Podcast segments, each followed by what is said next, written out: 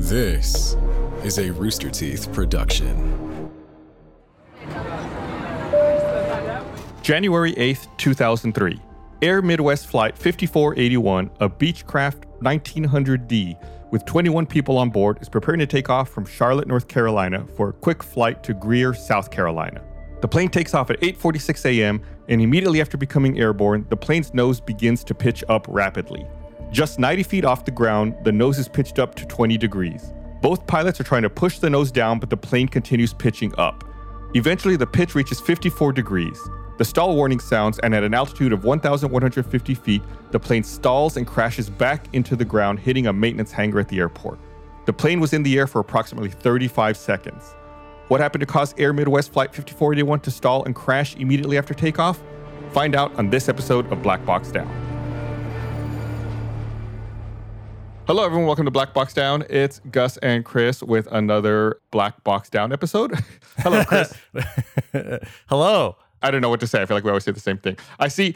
So we have this recording software that we use. We're not to peel the curtain back behind uh, Black Box Down. When we record this podcast, Chris and I are not in the same room.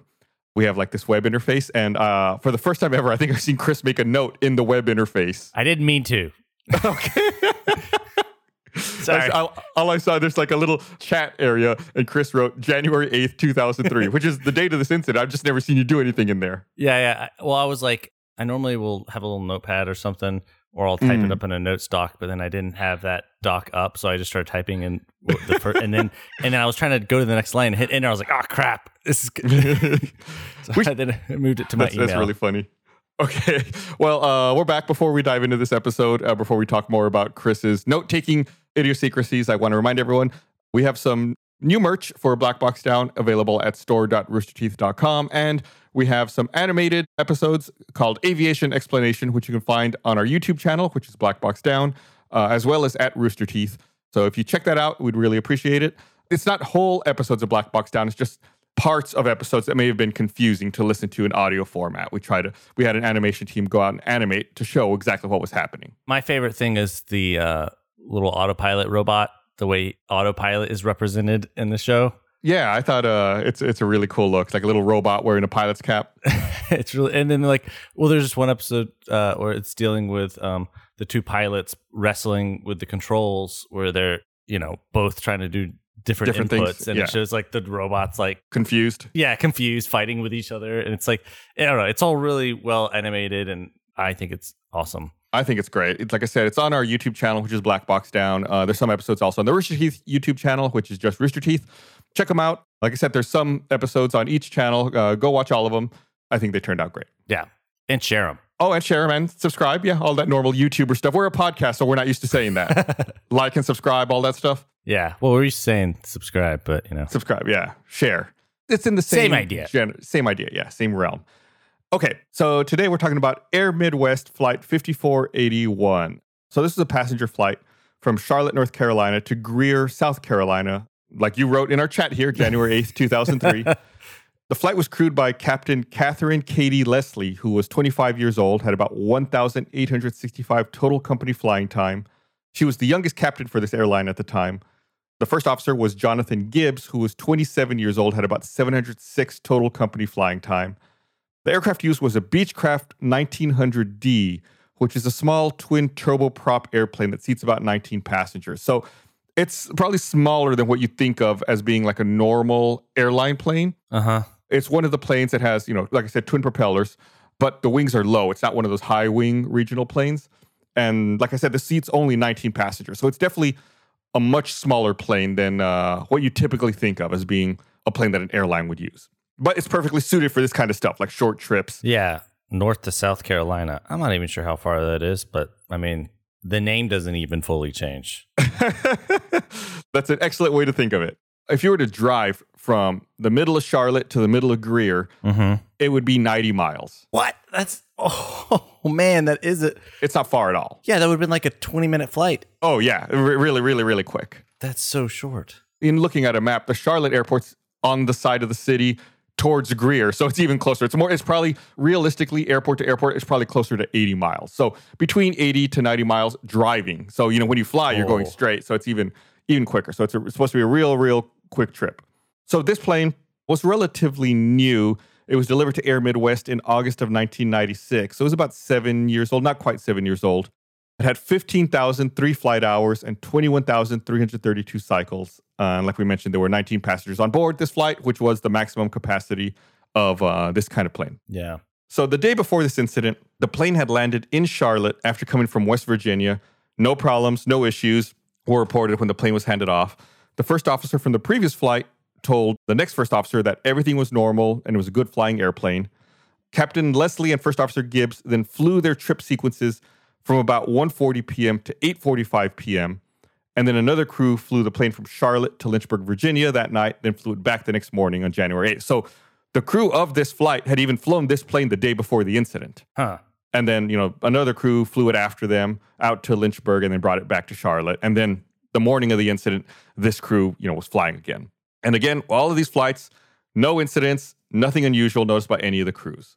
So around 8 a.m. on the morning of the 8th, the crew was finalizing their pre-flight paperwork and they're going over weight and balance, all that stuff. And they departed the gate on time at about 8:30 a.m. About five minutes later, the crew tested their flight controls and the flight data recorder recorded values from 15 degrees nose up uh, and 16.5 degrees nose down. This part of pre-flight, you move all of your controls to make sure you have full range of motion. I think they call it you make sure your controls are free and correct. That you can move the yoke everywhere you need to and you can stop on the rudders all the way you need to as well. Like make sure it's not like gummed up. Right, like it doesn't get stuck or like there's something wrong with it. Okay. So when they do this, you know, the the FDR, the flight data recorder says that, you know, the values for the elevator go from 15 degrees nose up to 16.5 degrees nose down. In reality, these values corresponded to elevator positions from full nose up to 7 degrees nose down. I'm going to expand on that a little later in the episode. I just want to point that out right now. So at 846, the tower controller cleared flight 5481 for takeoff and instructed the crew to turn right heading 230 after takeoff. 30 seconds later, the airplane was at a speed of 102 knots with the elevator position at 7 degrees nose down.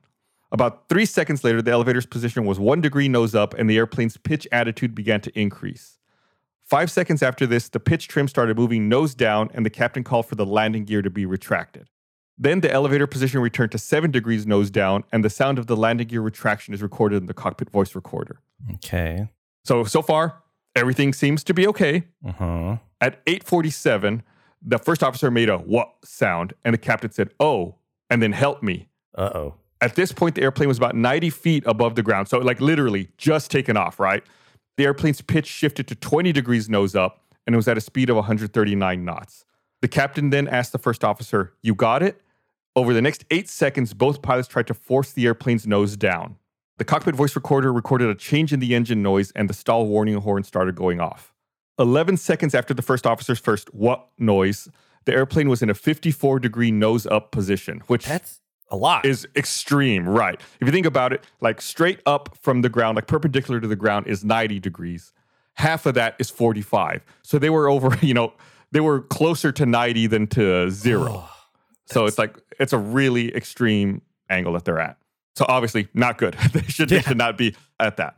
The captain called air traffic control saying they had an emergency, and then the stall warning horn ended as the airplane's pitch decreased through zero degrees and the elevator began to move nose up. Wait. So what? So the stall warning horn ended because the pitch decreased to zero degrees. So they went from 54 down past zero. So they went from, they're basically, they're stalling at this point. Okay. So the, the nose is pointed really extreme up and then comes all the way down. okay. So at 847 and 19 seconds, the airplane was about 1,150 feet above the ground, and the flight data recorder recorded a 127 degree roll to the left and a minimum airspeed of 31 knots. So 127 degrees roll to the left, that's over, they're almost inverted because 180 degrees would be inverted. Why did they start rolling? It's part of the stall. A stall can be complicated.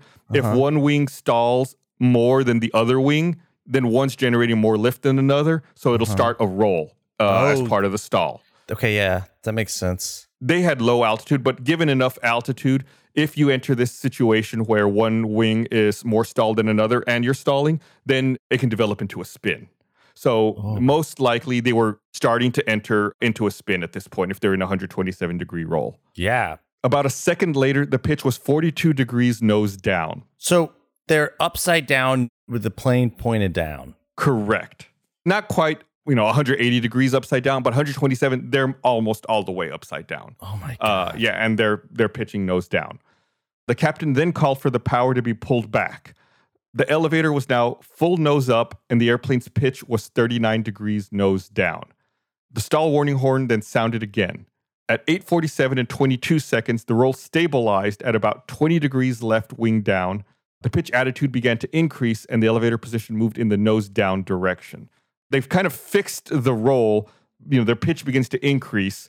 Then the elevator position moved in the nose up direction to about eight degrees nose up, and the airplane rolled right through wings level, and the pitch attitude increased to about five degrees nose down from 39 degrees nose down. So they rolling right, kind of correcting how they were almost inverted. hmm Their pitch attitude is now five degrees up instead of 39 degrees down. So they're recovering at this point. That's crazy. I was like, how do you recover from upside down, pointed down? yeah. Uh, well, uh, normally you need a lot of altitude to recover from that. Yeah. But they're really low when all this is happening. Uh huh. Unfortunately for them, though, as you know, they're starting to stabilize here. The flight data recorder then recorded a maximum right roll of 68 degrees and vertical acceleration of 1.9 g. So they're overcorrecting now. Oh no. So they they go from 127 degrees to the left. Now they're 68 degrees to the right. So they're just you know fighting with the plane. And the cockpit voice recorder stopped recording at 8:47 and 28 seconds. The flight data recorder's last recorded pitch attitude was 47 degrees nose down. Roll attitude was 66 degrees to the right, and the pitch control position was 19.2 degrees nose up, which is elevator position of full nose up.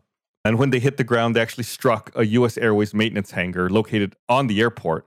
This happened about 1,650 feet east of runway 18 right, about 7,600 feet beyond the runway threshold. And everyone on board was killed, and one person on the ground received a minor injury. so this all happened so fast and not even and so close to the airport. Like they Yeah, I mean, the crash was on the airport property. You know, they were in the air 35 seconds. They didn't even get, they didn't even clear the airport property when all of this happened. So it's funny, like me describing everything that I happened know. took way longer than what actually, than, you know, the actual course of events. That's what I was gonna say. I was like, wow. I mean, the way you describe, like, just going through the moment by moment, it's like it sounded like, well, surely it's a couple minutes, but yeah, No, it's yeah, it's it's barely like half a minute.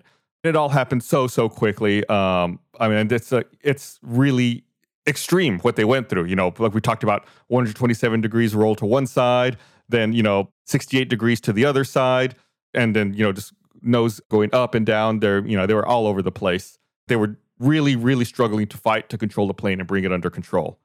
So the investigation was carried out by the NTSB, Mhm. and they found there was a problem between the elevator pitch and the actual pitch control position of the aircraft. Oh, Like we went over a lot of confusing numbers in talking about this incident, and this is the reason why.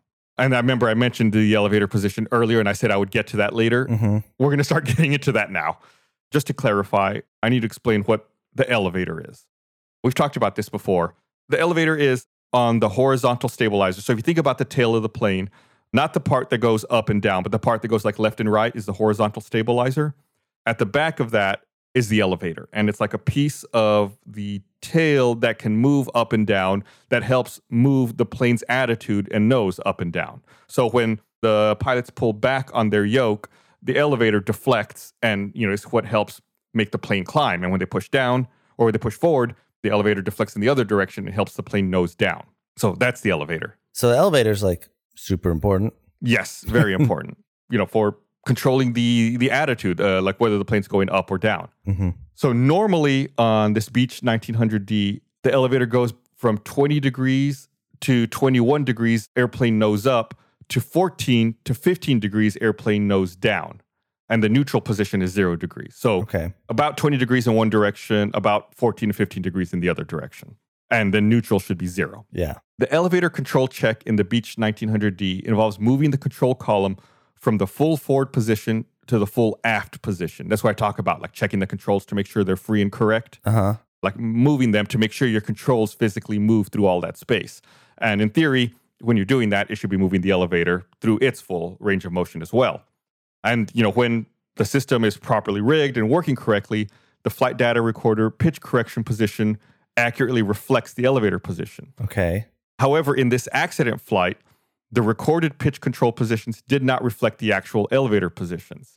So the flight data recorder is recording the correct positions, but the elevator wasn't actually moving correctly.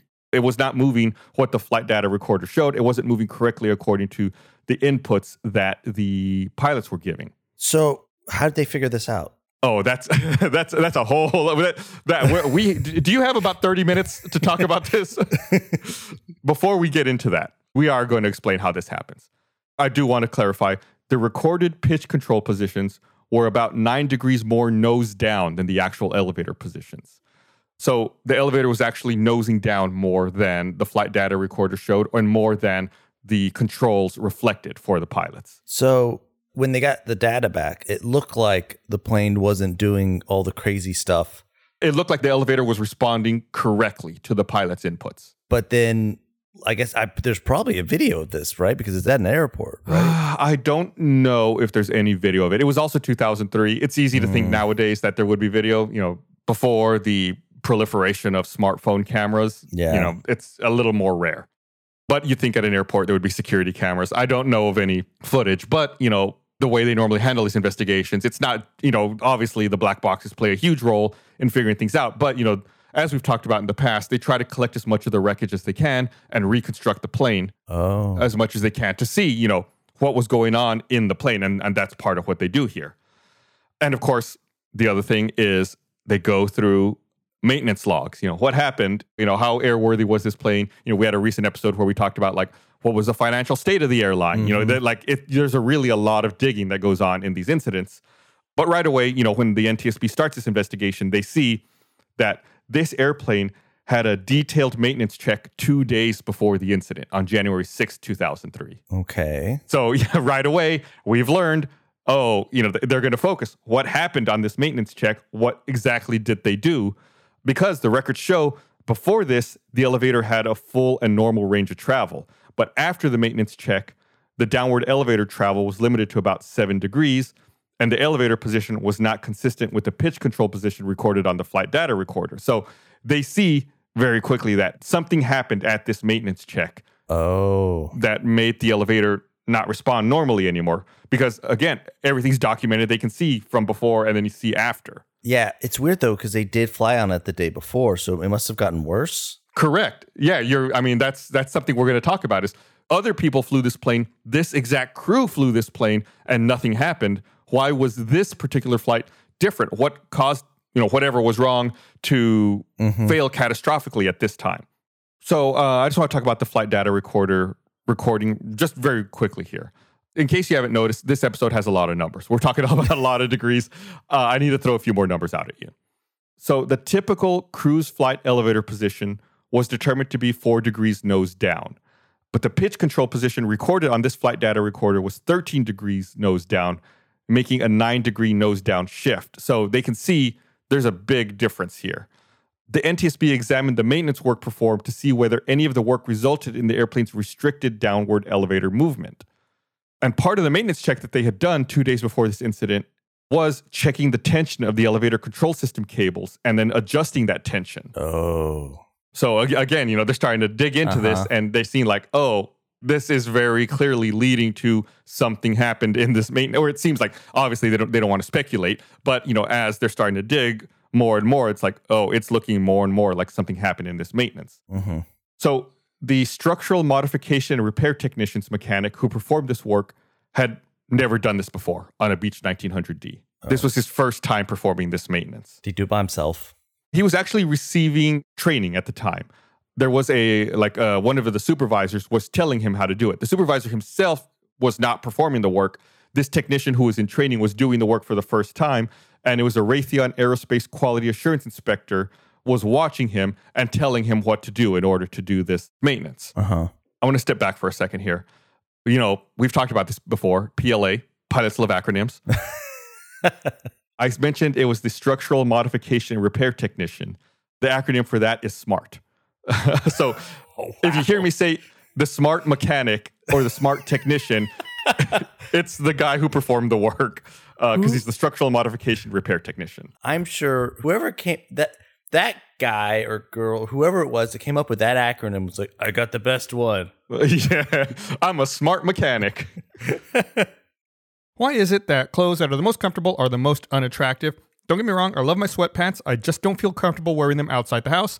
That's why you gotta go check out Public Rec. They make elevated athleisure wear in multidimensional sizes because they believe that comfort starts with a better fit. They make their best selling all day, everyday pant in over 40 different sizing combinations. Public Rec spent years engineering the perfect blend of softness, stretch, and durability. It's all the performance benefits you love with the added style. For more formal occasions, they also have zipper pockets, so no worrying about phone or wallet falling out when you sit down.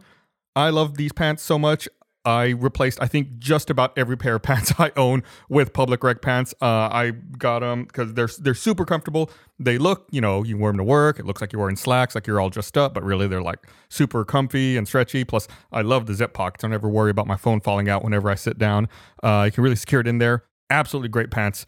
Public Rec rarely discounts, but right now they have an exclusive offer just for Black Box Down listeners. Go to publicrec.com, use promo code BlackBoxDown to receive 10% off.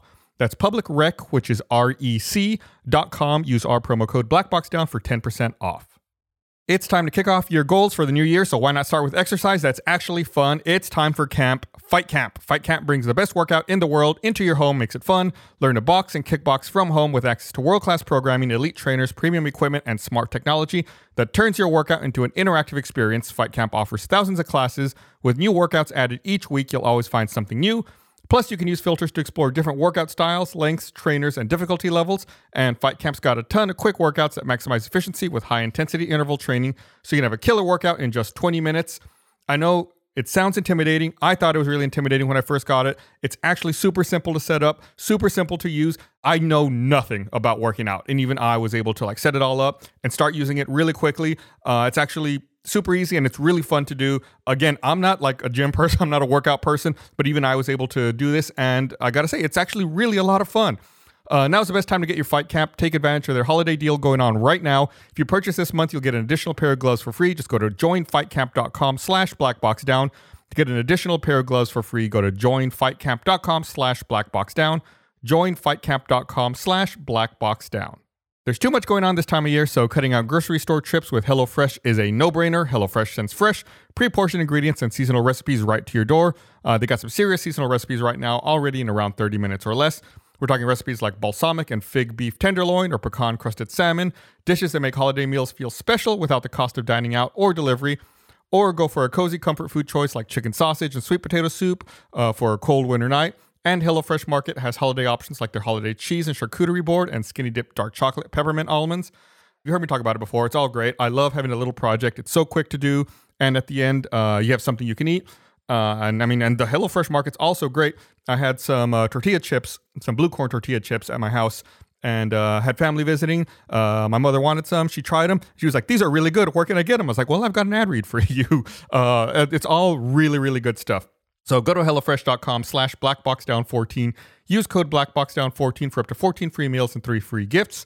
That's up to 14 free meals and three free gifts at HelloFresh.com slash BlackBoxDown14. Use code BlackBoxDown14.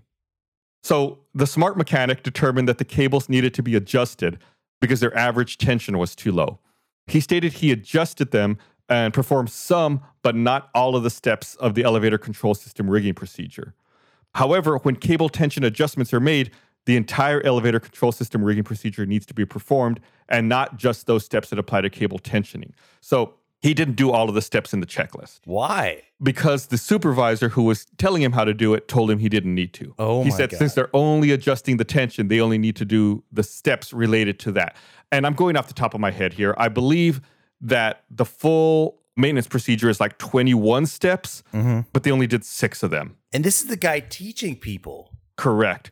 So normally the way it works in this kind of maintenance is a mechanic or technician performs the work, then a separate quality assurance person comes along, inspects Uh-huh. it, and also signs off on it.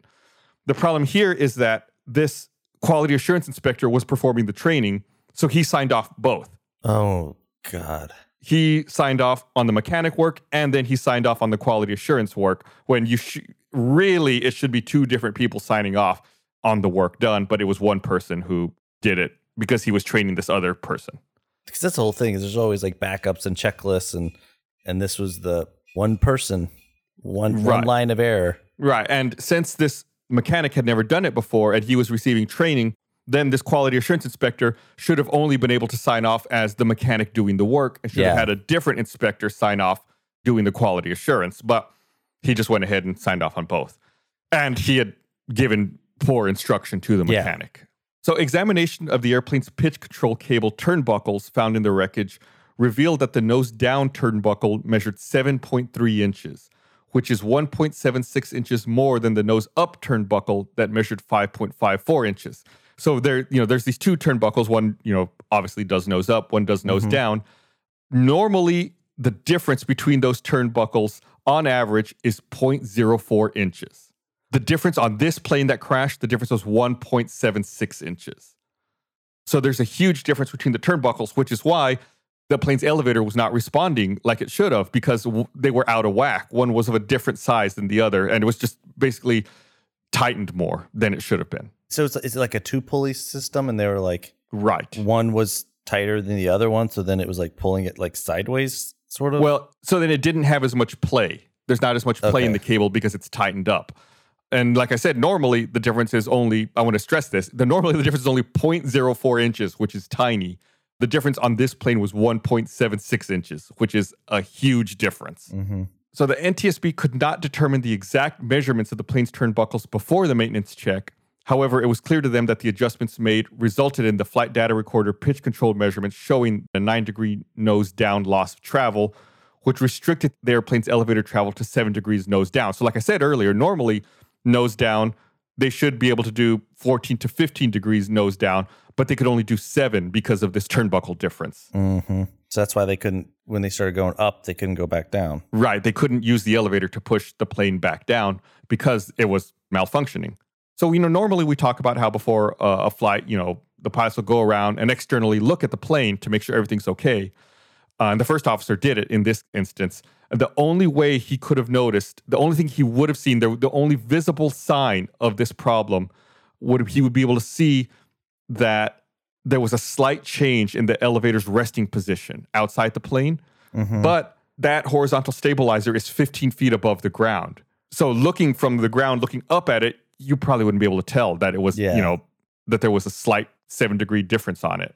In fact, investigators could not observe a conspicuous change in the elevator position when they did the test themselves. Mm. I think probably the only way he- they could have noticed is if like the first officer had pulled out like a 20 foot ladder and climbed up, you know, up, and, yeah. and looked at, or maybe a 15 foot ladder, climbed up and looked at it. But, you know, they ostensibly rely on maintenance to do the job right. You know, they're just looking for anything major Yeah. outside of the plane. Okay, so, you know, we keep talking about this, you know, the elevator. That's the thing we're really focused on so far. But you asked a question earlier, you know, why had the plane flown correctly before this? Why did it fail on this particular flight? So then you start to wonder was there a catastrophic failure? Did something snap? And, you know, we talked about here, I didn't mention the turnbuckles didn't snap. All that was fine. It was still rigged up. It was rigged up Uh-huh. incorrectly, but it was still working. So why did the plane nose up so severely? Just because they can't push down adequately doesn't account for the fact that the plane nosed up you know, Yeah. uncontrollably. So then you start to wonder was there a secondary cause? Was there something else going on here that caused the plane to pitch up in the first place that they then couldn't nose down? the plot thickens. Yes, it does. so I mentioned kind of in passing earlier that one of the things the crew does in their pre flight is to finalize their weight and balance. The dispatch release for this flight shows that a maximum of 32 bags was allowed on the flight. One of the ramp agents stated that 23 bags were checked and eight bags were carried on the plane, for a total of 31. Two of the bags were heavy with an estimated weight between 70 and 80 pounds. The ramp agent informed the captain of this, but the captain said it would be fine because one of the passengers was a child. So the child weighs less, which would allow for the extra baggage weight. so they are just maxed out because you said it was a full flight, Right. Like, and they have overweight luggage. There are a couple of overweight bags. But like we said, there was a child, which should offset it. Uh huh. So the weight and balance program for Air Midwest assumed that all adult passengers weigh 175 pounds and a child weighs 80 pounds. So since they have a child instead of an adult, that gives them an extra 95 pounds of wiggle room, two heavy bags. You should be okay. The crew determined that the weight of the airplane would be 17,028 pounds and a center of gravity position of 37.8 mean aerodynamic chord. We'll get into that later, which puts them in the limits of 17,120 pounds and 40% MAC. So their maximum takeoff weight was 17,120 pounds. They estimated they weighed 17,028 pounds. So they estimated they were That that- is- that's really close. Yeah, that's an and it's an estimate. Right. They're like, what is that, 92 pounds away from their maximum takeoff weight? Yeah, that's that's the idea of being 90 pounds away from being overweight on a plane is crazy to me. Well, especially when you're talking about a total of 17,000 pounds. 90 is a very small percentage of that. Yeah.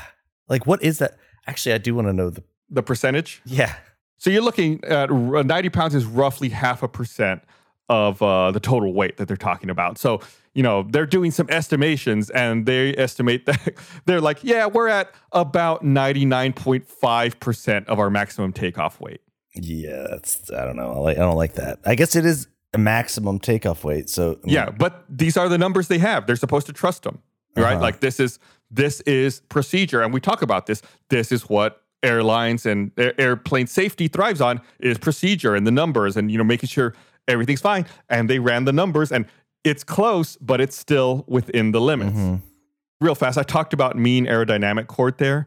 Again, PLA. That's going to be MAC. So if you hear me say MAC, that's mean aerodynamic chord. It's just a measurement of where the center of gravity is on the plane. So that's something that all planes need to worry about is like how the weight is distributed on the plane. I, I don't know if you've ever been on a really small plane, but I've been on like really small commuter planes before, you know, traveling on an airline. Mhm. Planes similar to this, actually. And, you know, I've had flight crew come along and tell people to move in the cabin to try to redistribute the weight to make sure it's more evenly spread out. Because you want to make sure that the center of gravity is in the correct part of the plane, that it's not too heavily loaded in the front or too heavily loaded in the back, because you could result in the plane being difficult to control. Yeah, you don't think about that in big planes, but in a small plane, yeah. Yeah, not as much of an issue on a big plane, but on a smaller plane like this, absolutely an issue. So the NTSB determined that the actual weight and balance of the plane was about 17,700 pounds. And remember, we said the limit was 17,120. So the NTSB Oh. determined that they were close to actually 600 pounds over their maximum. Wow. And they were at about 45.5% MAC. On top of being heavy, their center of gravity was way towards the aft of the plane, further than it should have been, out of limits. And that's why I was pitching up because they had too much weight in the back. Correct. There you go. You nailed it. That's why this plane had flown okay before. The plane hadn't been overweight. The plane had not had its center of gravity at the back of the plane. So previous flights didn't have any issues with this. They were even though the elevator didn't have full range of motion, they were able to control the plane. They didn't now, need the full range of motion because Exactly. there were no issues. Right. Now you've got two issues overlapping causing uh, this incident here. And we, like we mentioned, the airplane did fly 10 times after that maintenance check. Mm-hmm. But this was finally the flight that was the most aft loaded. The center of gravity was way aft. And so they needed that additional nose down pitch, which they just didn't have. And so, what was it that was? I mean, was it just the luggage or the passengers overweight or like what? Oh man, you're gonna wait till we get to. We're gonna get to that in just a bit. You're you're gonna be blown away by this one. Before we get to that, though, I just want to comment that the NTSB did tests, and they determined that either the restricted elevator travel alone nor the aft center of gravity alone, by themselves, neither of which would have caused that uncontrolled pitch up that led to the accident. It was because both of these things overlapped and happened at the same time that the accident occurred. Just that crazy, crazy chance that it all. Right. Yeah. and that just goes to show i mean that's one of the recurring themes of this of this podcast is like it's never like oh no one thing went wrong and now this is catastrophe it's like oh it's compounding things that all line up and cause an incident Yeah. so the weight what happened why was this plane 600 pounds over maximum weight when it shouldn't have been the reason it was off is the program that air midwest used to determine the weight and balance for the planes had incorrect figures Oh. in 1968, there was an advisory circular about weight and balance that was published by the FAA that had been revised three times. And the third revision was done in November of 1995. And at the time, it was eight years before this incident. At the time, it was the most current, and it suggested that the weight for an adult passenger should be estimated at 180 to 185 pounds, depending on the time of year, and that checked bag should be estimated at 25 pounds. And this is winter Correct. It is winter. Uh, and also, I think uh, if you remember what I said earlier, they were estimating 175 pounds as an adult, Oh, which is yeah. which is lower. Now, not by much, but you know, if it's 10 pounds lower times 19 people, that's 190 pounds right there. Mhm. And also, the check bag should be at 25 pounds. We haven't even gotten to the bags yet. The advisory circular also notes that air carriers should consider conducting a reliable survey to establish average weights for their specific operations and providing the results of the survey to the FAA. Air Midwest revised their weight and balance program in May of 2003.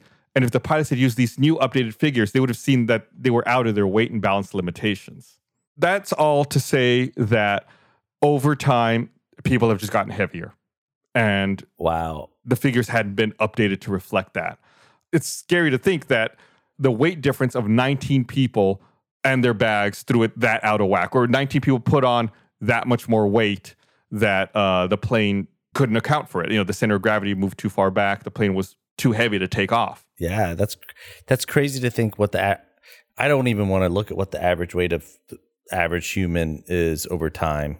That's probably depressing. So, according to the CDC, in 1999, the average American male weighed 189.4 pounds. Then in 2016, they weighed 197.9 pounds. So, in 17 years, the average American male has gone up in eight pounds. Eight pounds. The average American woman weighed 163.8 pounds in 1999 and weighs 170.6 pounds at the end of 2016. So, we're looking at about a seven pound gain there. That's, you know, it's not huge, but, you know, we're only looking at a, what, like a, a 17 year window there versus, Yeah. you know, a couple of decades, you know, old data that we were looking at over here in this particular incident. Yeah. So I, I mean, I, I don't want to like over fifty years. I bet it's been like It's been like crazy, probably. yeah. Okay. So, we have uh, our findings here uh, from this incident. hmm The captain and the first officer were properly certified and qualified under federal regulations. No evidence indicated any pre existing medical or behavioral conditions that might have adversely affected their performance during the accident flight. Flight crew fatigue was not a factor in the accident. So, laying no blame at all on the crew. Yeah. That's. I mean, that's because it sounds like they were even trying to fix it. Yeah, I mean, they were doing their best to try to get it back under control. Yeah. But, you know, they didn't know that it was going to be impossible because they couldn't nose down enough. But I guess there there was no blame on the pilots for not trying to reconfigure the weight distribution. Well, they followed their procedure. Okay. according to their numbers, everything was fine, everything checked out. In reality, that wasn't the case. Oh, I was thinking more about like the balance, like making sure passengers were on the right side. You know, like the weight distribution. Yeah, even their MAC, according to them, was within bounds, was within range. Hmm. Like the distribution was okay according to all the numbers that they ran. Okay. Just the numbers hadn't been updated. And I, I think, if I remember right, I think the NTSB even went as far as, like, in investigating this incident, they went as far as contacting the physicians who uh, cared for all of the victims of this crash To get their weights. to get their weights to try to come up with as accurate of a figure as possible. Wow. And that's how they kind of start to realize, like, oh, the numbers that we've been using are wrong everywhere. Like that's that kind of start. Well, I'm, I'm getting, I'm spoiling something that's going to happen. Mhm. We're talking about in a bit, but yeah, this starts to make everyone wonder, like, how do we come up with these numbers? Do we need to update these numbers? Okay, but anyway, back to the findings. The accident airplane was properly certified and equipped in accordance with federal regulations. Except for the elevator control system, no evidence indicated the airplane was improperly maintained. The recovered components showed no evidence of any pre existing structural, engine, or systems failure. So the plane was fine. There was just this one maintenance thing that messed up. Hmm. The accident airplane entered the Detail 6 maintenance check with an elevator control system that was rigged to achieve full elevator travel in the downward direction. So they're saying the elevator was fine before it went in for maintenance. It was the maintenance that was supposed to take care of it that actually made it bad. It, it broke it. Well, it didn't break it, but it made it not Yeah, well- full range of motion. Essentially broke it. Right. The accident airplane's elevator control system was incorrectly rigged during the Detail 6 maintenance check, and the incorrect rigging restricted the airplane's elevator travel to 7 degrees airplane nose down, about one half the downward travel specified by the airplane manufacturer. So they could only nose down about half of what they should have. The changes in the elevator control system resulting from the incorrect rigging were not conspicuous to the flight crew. Like we talked about, you really Mhm. couldn't tell from an external examination something was wrong. The Raytheon Aerospace Quality Assurance Inspector did not provide adequate on the job training and supervision to the structural modification repair technician's mechanic who examined and incorrectly adjusted the elevator control system on the accident airplane. They both did not diligently follow the elevator control system rigging procedure as written. They missed a critical step that would have likely detected the misrig and prevented the accident. So Hmm. just blaming the technicians, the mechanics on this one. It seems like it's just the one because the other guy was training. Right. He didn't know. Yeah, he did. But yeah, I mean, then it becomes like, I mean, you obviously someone's telling you how to do it, but then you're like, but shouldn't we follow the steps? You're like, you Mhm. have the full steps and checklist in front of you. But you're right. I mean, it, it's the person training. They should have done a good job. A complete functional check at the end of maintenance for critical flight systems or their components would help to ensure their safe operation, but no such check is currently required. Flight 5481 had an excessive aft center of gravity, which, combined with the reduced downward elevator travel resulting from incorrect elevator rigging, rendered the airplane uncontrollable in the pitch axis. Air Midwest's weight and balance program at the time of the accident was not correct and resulted in substantially inaccurate weight and balance calculations for Flight 5481. The program is also unacceptable because it may result in an inaccurate calculation of the airplane's center of gravity position. So they're just like the numbers and the tables they were using were wrong Mm-hmm. and obviously resulted in the wrong weight being calculated and the wrong center of gravity being calculated. Yeah. The National Transportation Safety Board determines that the probable cause of this accident was the airplane's loss of pitch control during takeoff. The loss of pitch control resulted from the incorrect rigging of the elevator control system, compounded by the airplane's aft center of gravity, which was substantially aft of the certified aft limit.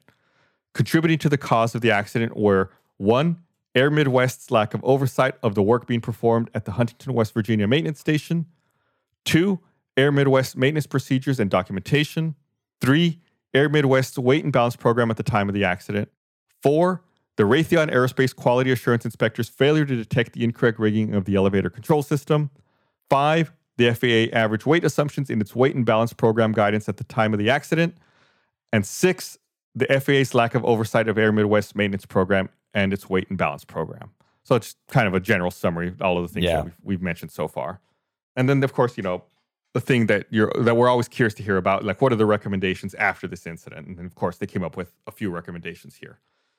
Adopt a program for performing targeted surveillance and increased oversight of maintenance practices for air carriers to ensure that maintenance instructions are being followed as written and that maintenance personnel, including but not limited to management, quality assurance, tooling, and training personnel, as well as mechanics, are following all steps in the instructions unless authorization has been granted in accordance with the air carrier's maintenance program. So just keep an eye on maintenance, make sure everyone's following the documented procedures, and just, you know, they're there for a reason. Mm-hmm. Require air carriers to modify their existing maintenance manuals if necessary so that they contain procedures at the end of maintenance for a complete functional check of each critical flight system. So just kind of like a, hey, when you're done with maintenance, review it all, make sure everything is operating correctly. Like check it, like physically check and make sure it moves correctly. Yeah, like a functional check. So yeah, you know, actually make sure that everything is functioning and working the way that it should. Yeah. Prohibit inspectors from performing required inspection item inspections on any maintenance task for which the inspector provided on the job training to the mechanic who accomplished the task. This is what we talked about. Yeah. You know, don't let uh, an inspector do, you know, stamp it twice. He can't stamp for the mechanic and can't stamp as the inspector. Yeah. You know, there there needs to be another person who inspects the work. Identify those situations that would require the use of actual instead of average weights in weight and balance computations and incorporate this information into Advisory Circular 120-27 aircraft weight and balance control. So just be better about using actual weight instead of average weight. Because, I mean, there's an argument to be made here. Mm-hmm. We have the technology to do on the fly weighing at, you know, when people are boarding the plane Uh huh. this could be incorporated to use actual weight instead of average weight. The counter argument is that it might slow things down. People might be embarrassed, like not not want to be weighed. I mean, I there could be a way to, to have this done where people, you know, when they scan their boarding pass, they just very quickly step on an electronic scale, And it the doesn't data's- even. Yeah. it doesn't display, right? The data is just automatically parsed. And then if there is a misbalance, then, you know, they could just be alert the crew. They're like, hey, swap these passengers or something like that, right? yeah. But very few airlines do this kind of thing. It's it's really not used. So what this advisory circular is talking about is like figure out situations where you would need actual weight instead of average weights uh, because it is used sometimes, but it's really for the most part not used. Seems like even just smaller planes, maybe it should be used because they have a smaller margin for error. You would think so, yeah. Right. Right.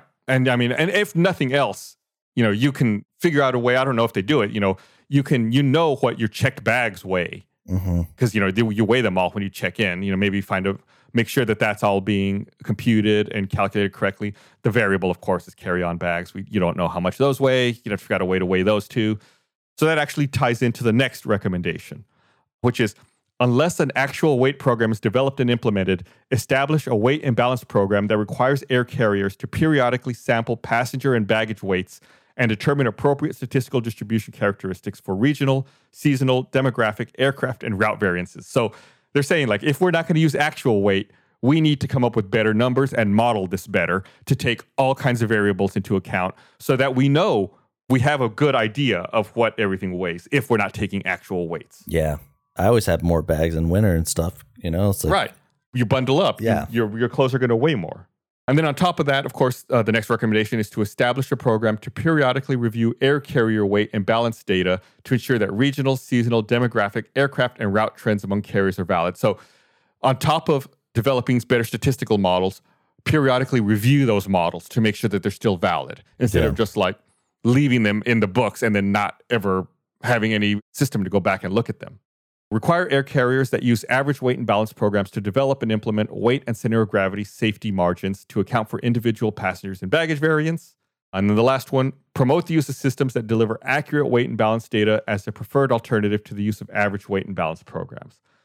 So, I mean, this incident happened, you know, almost 19 years ago now. We still don't really use actual weights to this day, but you know, the models are better and the, you know, a lot of variables are taken into account. I think that the data is treated a lot more carefully nowadays and it's reviewed a lot more frequently to make sure stuff like this doesn't happen. It's also probably easier to just keep track of averages and yeah, because everything's so digital now. It's like Right. data by even like, you know, state or country or county, you know, and time. of- Yeah, it's probably way easier to track. Yeah, and, and you know, there's a lot more computerization and modernization in cockpits and even in flight operations. And like people have tablets now, right? It's like you can just carry and how you have you know a computer in your hand or you know with a phone mm. in your pocket, you can just run an app and you know have access to all of this data and you know have it be easier to to compute and figure out.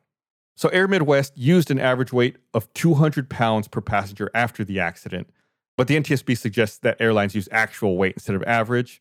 That being said, about 70% of small air carriers still use the average. Most of them do not use accurate uh, weighing. This is an interesting tidbit about this incident. After it happened, Air Midwest actually publicly apologized for the incident Oh, because you know normally airlines don't apologize, uh, but they got sued by one of the victims' families, and as part of the lawsuit, they pressured the airline to apologize. wow. Like they you know they said that they you know they wanted the airline to admit fault here and apologize for the incident, and the airline did so.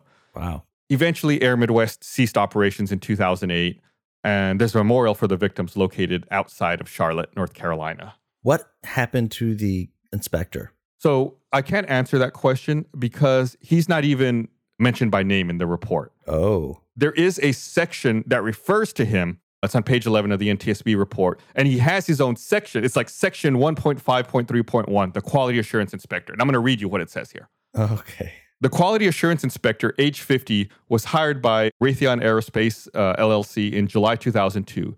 He was initially hired as a mechanic at the HTS maintenance station, was subsequently promoted to foreman and secondary quality assurance inspector. He received his airframe power plant certificate in January 1985. It doesn't mention him by name. It just talks about his work history, but doesn't say who he is. So I can't tell you what happened. Since I don't know his name, I can't I don't know if he was mentioned in any of the lawsuits. But he probably, I assume he was fired, but I wonder, I just wonder if he got criminal negligence or anything like that.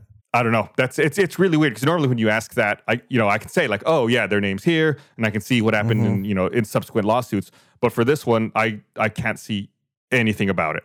Well, I assume he got fired. We'll say that. I would assume so, but I can't say for certain. So sorry to end uh, this episode on such a anticlimactic uh, note. But that is Air Midwest Flight 5481. Again, really strange because you know it's not just one thing that goes wrong; it's this overlap of two crazy things that lead to this accident happening. But through no fault of the crew, you know they did the best they could with it. Well, thanks for listening, everybody. Uh, don't forget, check out store.roosterteeth.com for uh, new Black Box Down merch, including your bad attitude has upset me uh, mug and shirt. I used that mug this morning when I drank coffee. I still haven't gotten one yet. I need one. Well, you can go to store.roosterteeth.com. or or check the link tree that we have in our uh, on our social media and all that business. yeah, it's it's got our store. It's got the animated Black Box Down episodes we were talking about, all kinds of stuff. Oh, and of course, follow us on social media at Black Box Down Pod. But yeah, thanks for listening. Uh, we'll be back again next week with another episode. Bye.